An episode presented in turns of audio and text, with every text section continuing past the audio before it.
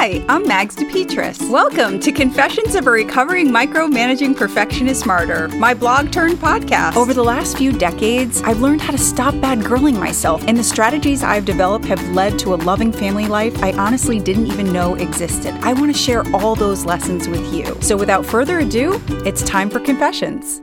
Acting like a child, pretending myself into the person I want to be. On my way out of the house the other morning, I spilled an entire container of oatmeal inside the pocket door of our pantry. Inside the door. There was oatmeal everywhere. The kids and I stopped in our tracks and slowly took in what looked like vomit on me, the door, the molding, the toaster, and the floor. I opened my mouth and said calmly, Wow, that was a really annoying spill. Inside, I was resisting a full on temper tantrum because I thought I was going to be late. But, like a little girl in my room back in 1980, I just pretended this spilled oatmeal wasn't a big deal. One, because it wasn't, and two, because I often need to pretend I'm not ripsticks pissed in moments like that. That oatmeal eruption got me thinking about all the ways I've used pretending in my life. Like, I was thinking at my kids' game the other day hmm, they don't actually have to have the confidence to plow into the defense to score. They can just pretend they have it. And here are some other examples from my own life. I've pretended that I'm okay with saying no to people. I've pretended I'm okay with being late. I pretend that I want to do things when I don't want to do them. I was even taught to pretend that things that have been tough for me in the past are now easy.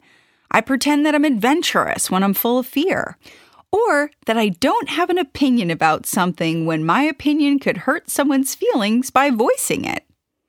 I also often have to pretend that I'm just so happy and full of love to see a kid who's been giving me major attitude all week.